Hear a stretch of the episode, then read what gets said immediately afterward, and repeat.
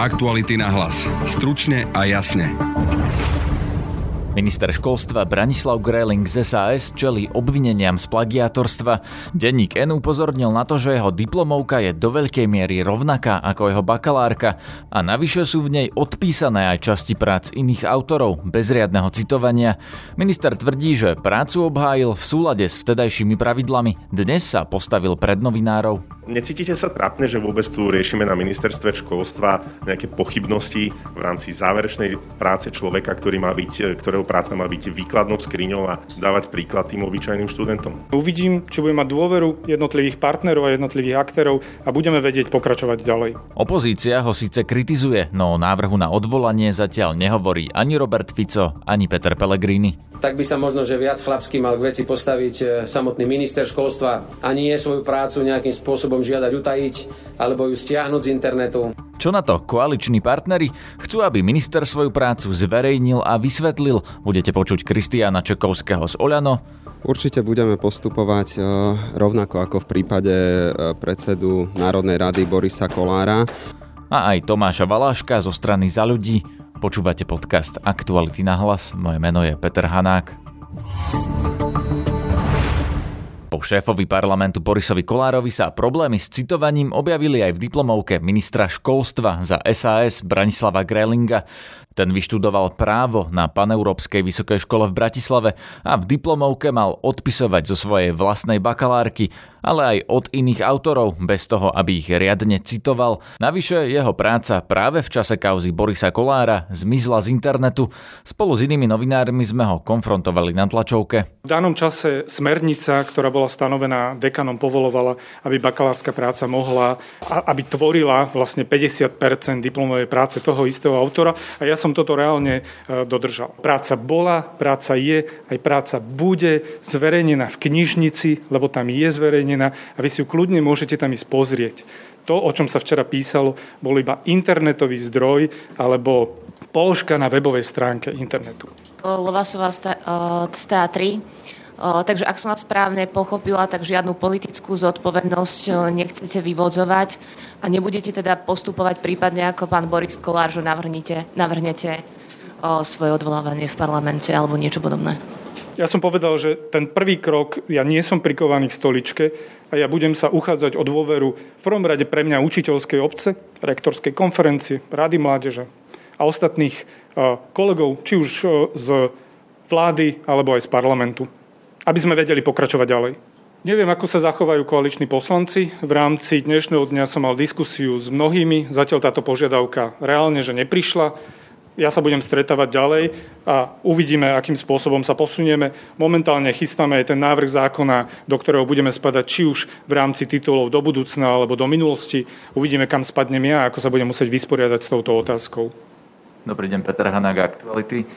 Pán minister, ak necitujete celé časti, že nemáte ich v úvodzovkách, ale zobrali ste ich od niekiaľ a neuvádzate autora, nie je to vždy porušenie pravidiel citačných, bez ohľadu na to, že či môžete 30% alebo 50% použiť do svojej bakalárky, ale cudzieho autora necitujete, nie je to vždy problém?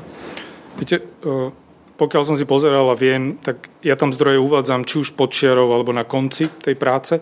Môžeme sa tu rozprávať o technikálie, ako sú uvedené poznámky pod čiarou, ako sú rozdelené jednotlivé artikle a ako sa na to budeme pozerať.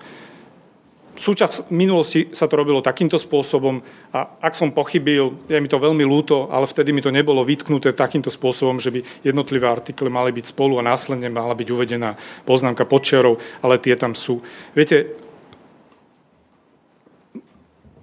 neviem, ako sa mám teraz postaviť k tomu, že keď boli nastavené nejaké pravidlá, ja nechcem rozprávať o minulosti, ale keď boli nastavené nejaké pravidlá a na základe týchto pravidel som tú prácu napísal, tak aby boli teraz posudzované podľa nejakých iných pravidel. Mňa veľmi tak vnútorne hnevá, veľmi ma to mrzí, že titul sa rovná diplomová práca.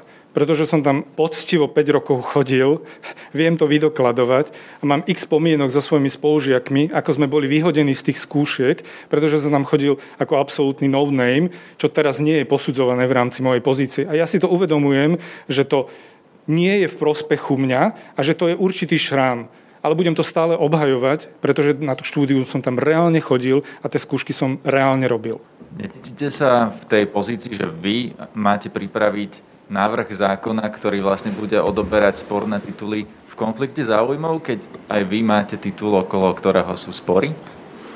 Možno to bude pre mňa omnoho motivačné a viacej motivačné, aby ten zákon naozaj bol pripravený veľmi dobre, aby sa vedel vysporiadať so všetkými, či už do budúcnosti, alebo ako nám to právne úpravy dovolia, tak aj do minulosti.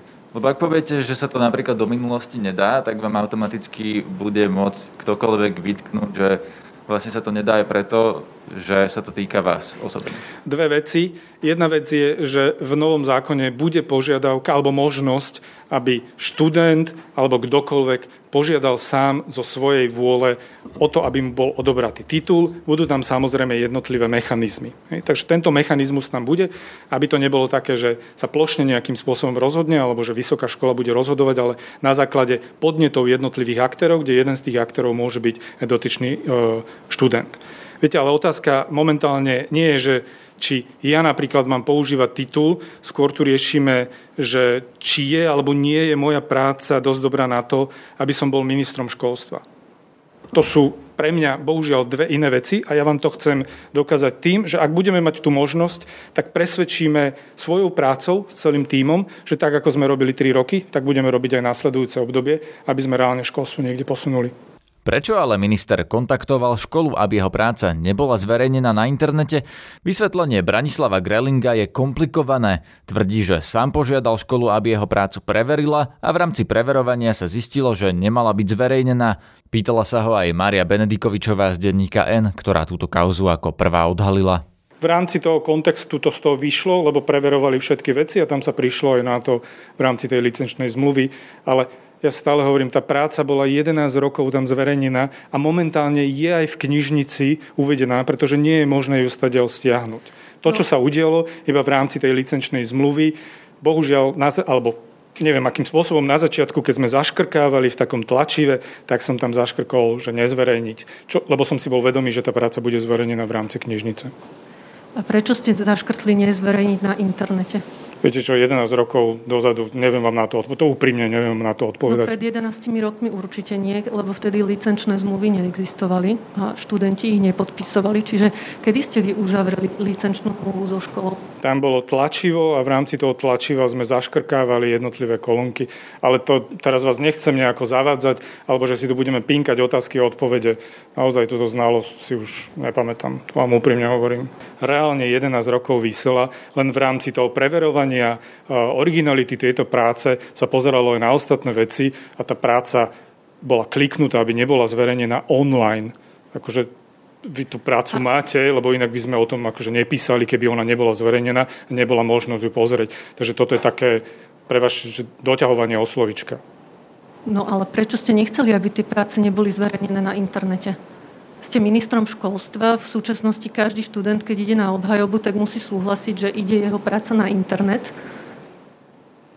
Lebo sme to riešili v tom danom roku a teraz sme to, a vtedy bola tá licenčná zmluva alebo jednotlivé zmluvy a takto sa to vyriešilo. Neviem, že čo vám mám na to odpovedať teraz, lebo tá práca tam reálne visela, len teraz, keď sa preverovali jednotlivé veci, tak tá práca tam už nie je, ale je dostupná v rámci knižnice. Podľa vášho včerajšieho stanoviska vy ste požiadali, aby tie práce boli stiahnuté z internetu. Prečo ste to spravili? Toto je vyslovene iba dohadovanie sa o veciach, že kto to požiadal, že ja neviem, čo vám mám na to stále odpovedať. Vy sa budete pýtať to isté, ja budem to isté, lebo v rámci tej licenčnej zmluvy ja sa môžem pozrieť na tú zmluvu a môžeme to zmeniť. Reálne sa tu rozprávame o niečom, čo môžeme zajtra alebo dnes zmeniť a tá práca tam môže byť. Viete, čo? Keď sa bavíte s tou vysokou školou, hej, tak to je otázka možno jedného telefonátu alebo jedného papiera, kde dáte súhlas na to, aby bola opäť zverejnená na internete. Prečo je s tým problém, keď hovoríte 11 rokov to tam viselo, prečo zrazu je problém s tým, aby to tam na tom internete bolo? Nie je s tým problém. Od včera riešim túto prácu, odhľadnúť od všetkého ostatného a dnes kľudne si viem zavolať s vysokou školou a vyriešiť tento problém. Ja neviem, aké sú možnosti jednotlivých krokov. Budem sa informovať a následne vám viem dať vedieť. Tak ako tu stojím a budem odpovedať na vaše otázky, tak ľudia sa budeme informovať a následne vám dá vedieť, že čo s tou prácou bude v rámci online pripojenia alebo uvedenia. Čiže umožníte škole to zverejniť. Bola to chyba, že ste požiadali o to stiahnutie? Ak bude tá možnosť, tak pôjdeme do toho, určite. A ako je možné, že v tej práci nie sú vaše vlastné myšlienky? Budeme sa stočiť stále dokoľkola. Vy mi budete klasť tú otázku a ja vám budem stále odpovedať, že vtedy tú prácu som urobil takýmto spôsobom.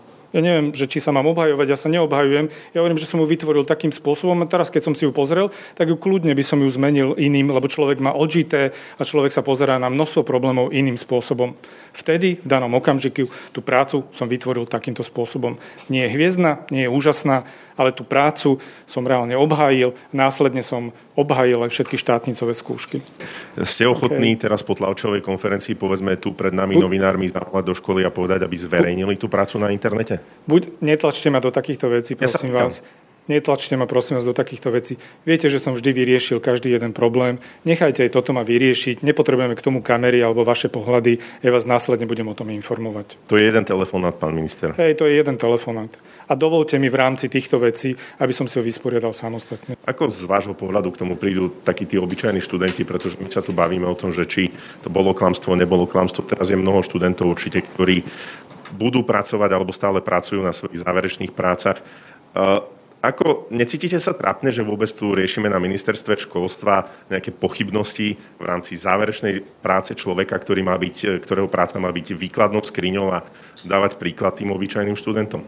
Ja som to vyslovil už niekoľkokrát, že ma veľmi mrzí, že sa rieši táto práca a že sú tam nejaké pochybnosti. A to som vyslovil. A následne uvidím, či budem mať dôveru jednotlivých partnerov a jednotlivých aktérov a budeme vedieť pokračovať ďalej. Nie je toto podľa vás dôvod na vašu rezignáciu? My chceme pokračovať s vecami, ktoré sme tu nastavili. Bude sa teda odvolávať minister školstva? Opozičný Smer sa k návrhu na odvolanie nemá. Predseda Robert Fico. My sme nekomentovali a si zachovávame svoju vnútornú integritu ani prípad pána Danka, ani prípad pána Kollára. A už vôbec nemám chuť komentovať prípad ministra školstva, pretože nemám dostatok informácií a nechcem teraz vynášať nejaké súdy, čo je pravda a čo nie je pravda. Diplomovka sa však bude riešiť v koalícii. Poslanec za OĽaNO Kristián Čekovský. Určite budeme postupovať rovnako ako v prípade predsedu Národnej rady Borisa Kollára. V každom prípade my chceme, aby aj tú svoju prácu, ktorú doteraz nejakým spôsobom zatajil, tak aby ju odtajnil, ukázal, aby sme mohli vidieť, kde sú možno tie skopírované časti a tak ďalej, aby sme to vedeli v prvom rade vyhodnotiť, pretože nie každý je hneď automatický plagiátor, ale samozrejme musíme sa na to pozrieť. Keď ste povedali, že budete postupovať rovnako ako v prípade Borisa Kollára, to znamená, že aj keď pochybil, tak ho neodvoláte? No my sme v každom prípade boli na hlasovaní a tí, ktorí ho najviac chceli odvolávať, tak na tom hlasovaní neboli. Čiže... No dobré, ale nehlasovali ste za odvolanie, alebo v takom prípade by dostal oveľa viac hlasov ten návrh za odvolanie. Čiže moja otázka stále znie, aj keď minister školstva, a pripomínam, že to je školstva v tomto prípade, pochybil pri svojej diplomovke, tak ho rovnako neodvoláte, ako ste neodvolali Borisa Kollára? Ja nevidím rozdiel, či je ministrom školstva, alebo či je to osoba ministra školstva, alebo predsedu Národnej rady. Nemá konflikt záujmov tým práve, že on je tá osoba, ktorá je zodpovedná za ten zákon, ktorý má vyriešiť, ako sa budú odoberať diplomy, keď on vlastne tiež má pochybný diplom? Dopoviem len myšlienku, že podľa mňa, alebo teda pre mňa je každý jeden politik, ktorý zastáva nejakú vysokú funkciu, či je to ústavný činiteľ alebo minister školstva, tak v prípade, ak nie je jeho diplomovka, ale ak sa to už preukáže, že jeho diplomovka nie je v poriadku, tak ako sa to ukázalo aj v prípade Borisa Kollára, tak pre mňa je to v prvom rade hanba, ale hanba toho konkrétneho človeka a takisto strany, ktorá ho do tej funkcie nominovala a oni musia nejakým spôsobom sa tomu zodpovedať zodpovedať sa svojim voličom a patrične im to vysvetľovať, že prečo sa tak stalo alebo prípadne prečo ten konkrétny človek zotrváva vo svojej funkcii. No a ten konflikt záujmov ministra školstva, vám by to neprekážalo, že vo vláde, ktorú podporujete, má odoberanie titulov na starosti niekto, kto sám má pochybný titul? V čom spočíva ten konflikt záujmov? Pretože on má pripraviť návrh zákona, podľa ktorého sa budú odoberať pochybné tituly a ak má aj on pochybný titul, tak v zásade stojí sám proti sebe. Rád budem na to odpovedať v momente, keď naozaj si budem na 100% istý, že jeho diplomovka nie je v poriadku a je to nejakým spôsobom do veľkej miery plagiat alebo kompilát alebo čosi podobné, len žiaľ, ja to v tejto chvíli neviem. Tú prácu sme nevideli a naozaj ja považujem za nutné, aby v prvom rade, ak je to ešte aj minister školstva, tak ako hovoríte, aby tú prácu zverejnil. Ja ako nedávny v podstate, alebo teda nie tak dávny študent, nevidím dôvod, aby niekto zatajoval svoju záverečnú prácu, či to bol v minulosti Andrej Danko, alebo je to v tejto chvíli minister školstva, pretože jednoducho tá záverečná práca vypovedá o nejakom fungovaní, alebo teda o tom, ako ten človek dokončil vysokú školu. Nemyslím si, že je to správne, aby sme tú prácu nevideli. Čiže naozaj potrebujem to vidieť, potrebujeme si to vyhodnotiť, vypočuť si, čo povie novinárom, ako to vysvetliť, či to bude novinárom stačiť. Ak nie, tak potom bude ten postup úplne rovnaký ako v prípade Borisa Kollára. To znamená, môžeme si ho prípadne predvolať na poslanecký klub, rozprávať sa o ňom, o tých konkrétnych pochybeniach, pretože takisto aj s Borisom Kollárom sme urobili to isté. Prišiel, hovoril o tých veciach a keďže sme zistili, že tie vysvetlenia nie sú dostatočné a že tie pochybenia tam aj podľa mňa ako jednotlivca boli, tak sme to jednoducho na konci vyhodnotili tak, že sme tie pochybenia pomenovali a odsúdili a povedali sme jasne, v čom je problém a zároveň, že ten človek sa musí ale ďalej už zodpovedať svojim voličom. Ale zotrval vo funkcii. Taký bol výsledok tajného hlasovania. Okrem SAS vyčítali Borisovi Kollárovi jeho plagiát najmä politici strany Za ľudí. Poslanec za túto stranu Tomáš Valášek. Tejto veci nerozlišujeme medzi opozíciou a koalíciou. Sú veci, ktoré platia na všetkých rovnako. Preto sme pristúpali rovnako k pánu Dankovi a k pánovi Kollárovi. S pánom Gröhlingom veľmi jednoduché. Zatiaľ si zbierame všetky informácie. My sme tu diplomovku nevideli. Jej utajenie same o sebe je tak trochu problémom, takže čakáme, kým ju uvidíme a kým si o tom vieme zistiť trochu viac. Aj pánu Kollárovi sme dali niekoľko dní. Takisto sme prijali stanovisko až po tom, čo sme si zistili, ako vlastne na tom je. Pevne veríme v to, že by politici nemali strieľať od pása. Takže nechcete od nás vyjadrenie do 24 hodín. Potrebujeme zistiť, ako na tom je, čo je na tom pravdy, čo na tom nie je pravdy a budeme sa držať presne toho istého princípu ako pri iných. Ak tam ten český systém má pravdu a naozaj tam má 57% zhodu, budete postupovať rovnako ako voči pánovi Kollárovi? Ako hovorím, princípy platia, pravidla platia na všetkých rovnako, ale ešte stále zistíme presne fakty, že ako na tom je tá diplomovka pána ministra Gröhlinga, preto nechcete po mne vyjadrenie teraz. Opäť myslíme si, že si zaslúži on, ako nakoniec každý iný, aj pán Kollár. V jeho prípade sme si tiež počkali niekoľko dní, tiež sme si to naštudovali, to isté platí na pána ministra Gröhlinga. A nemalo by na ministra školstva platiť prísnejšie pravidlá?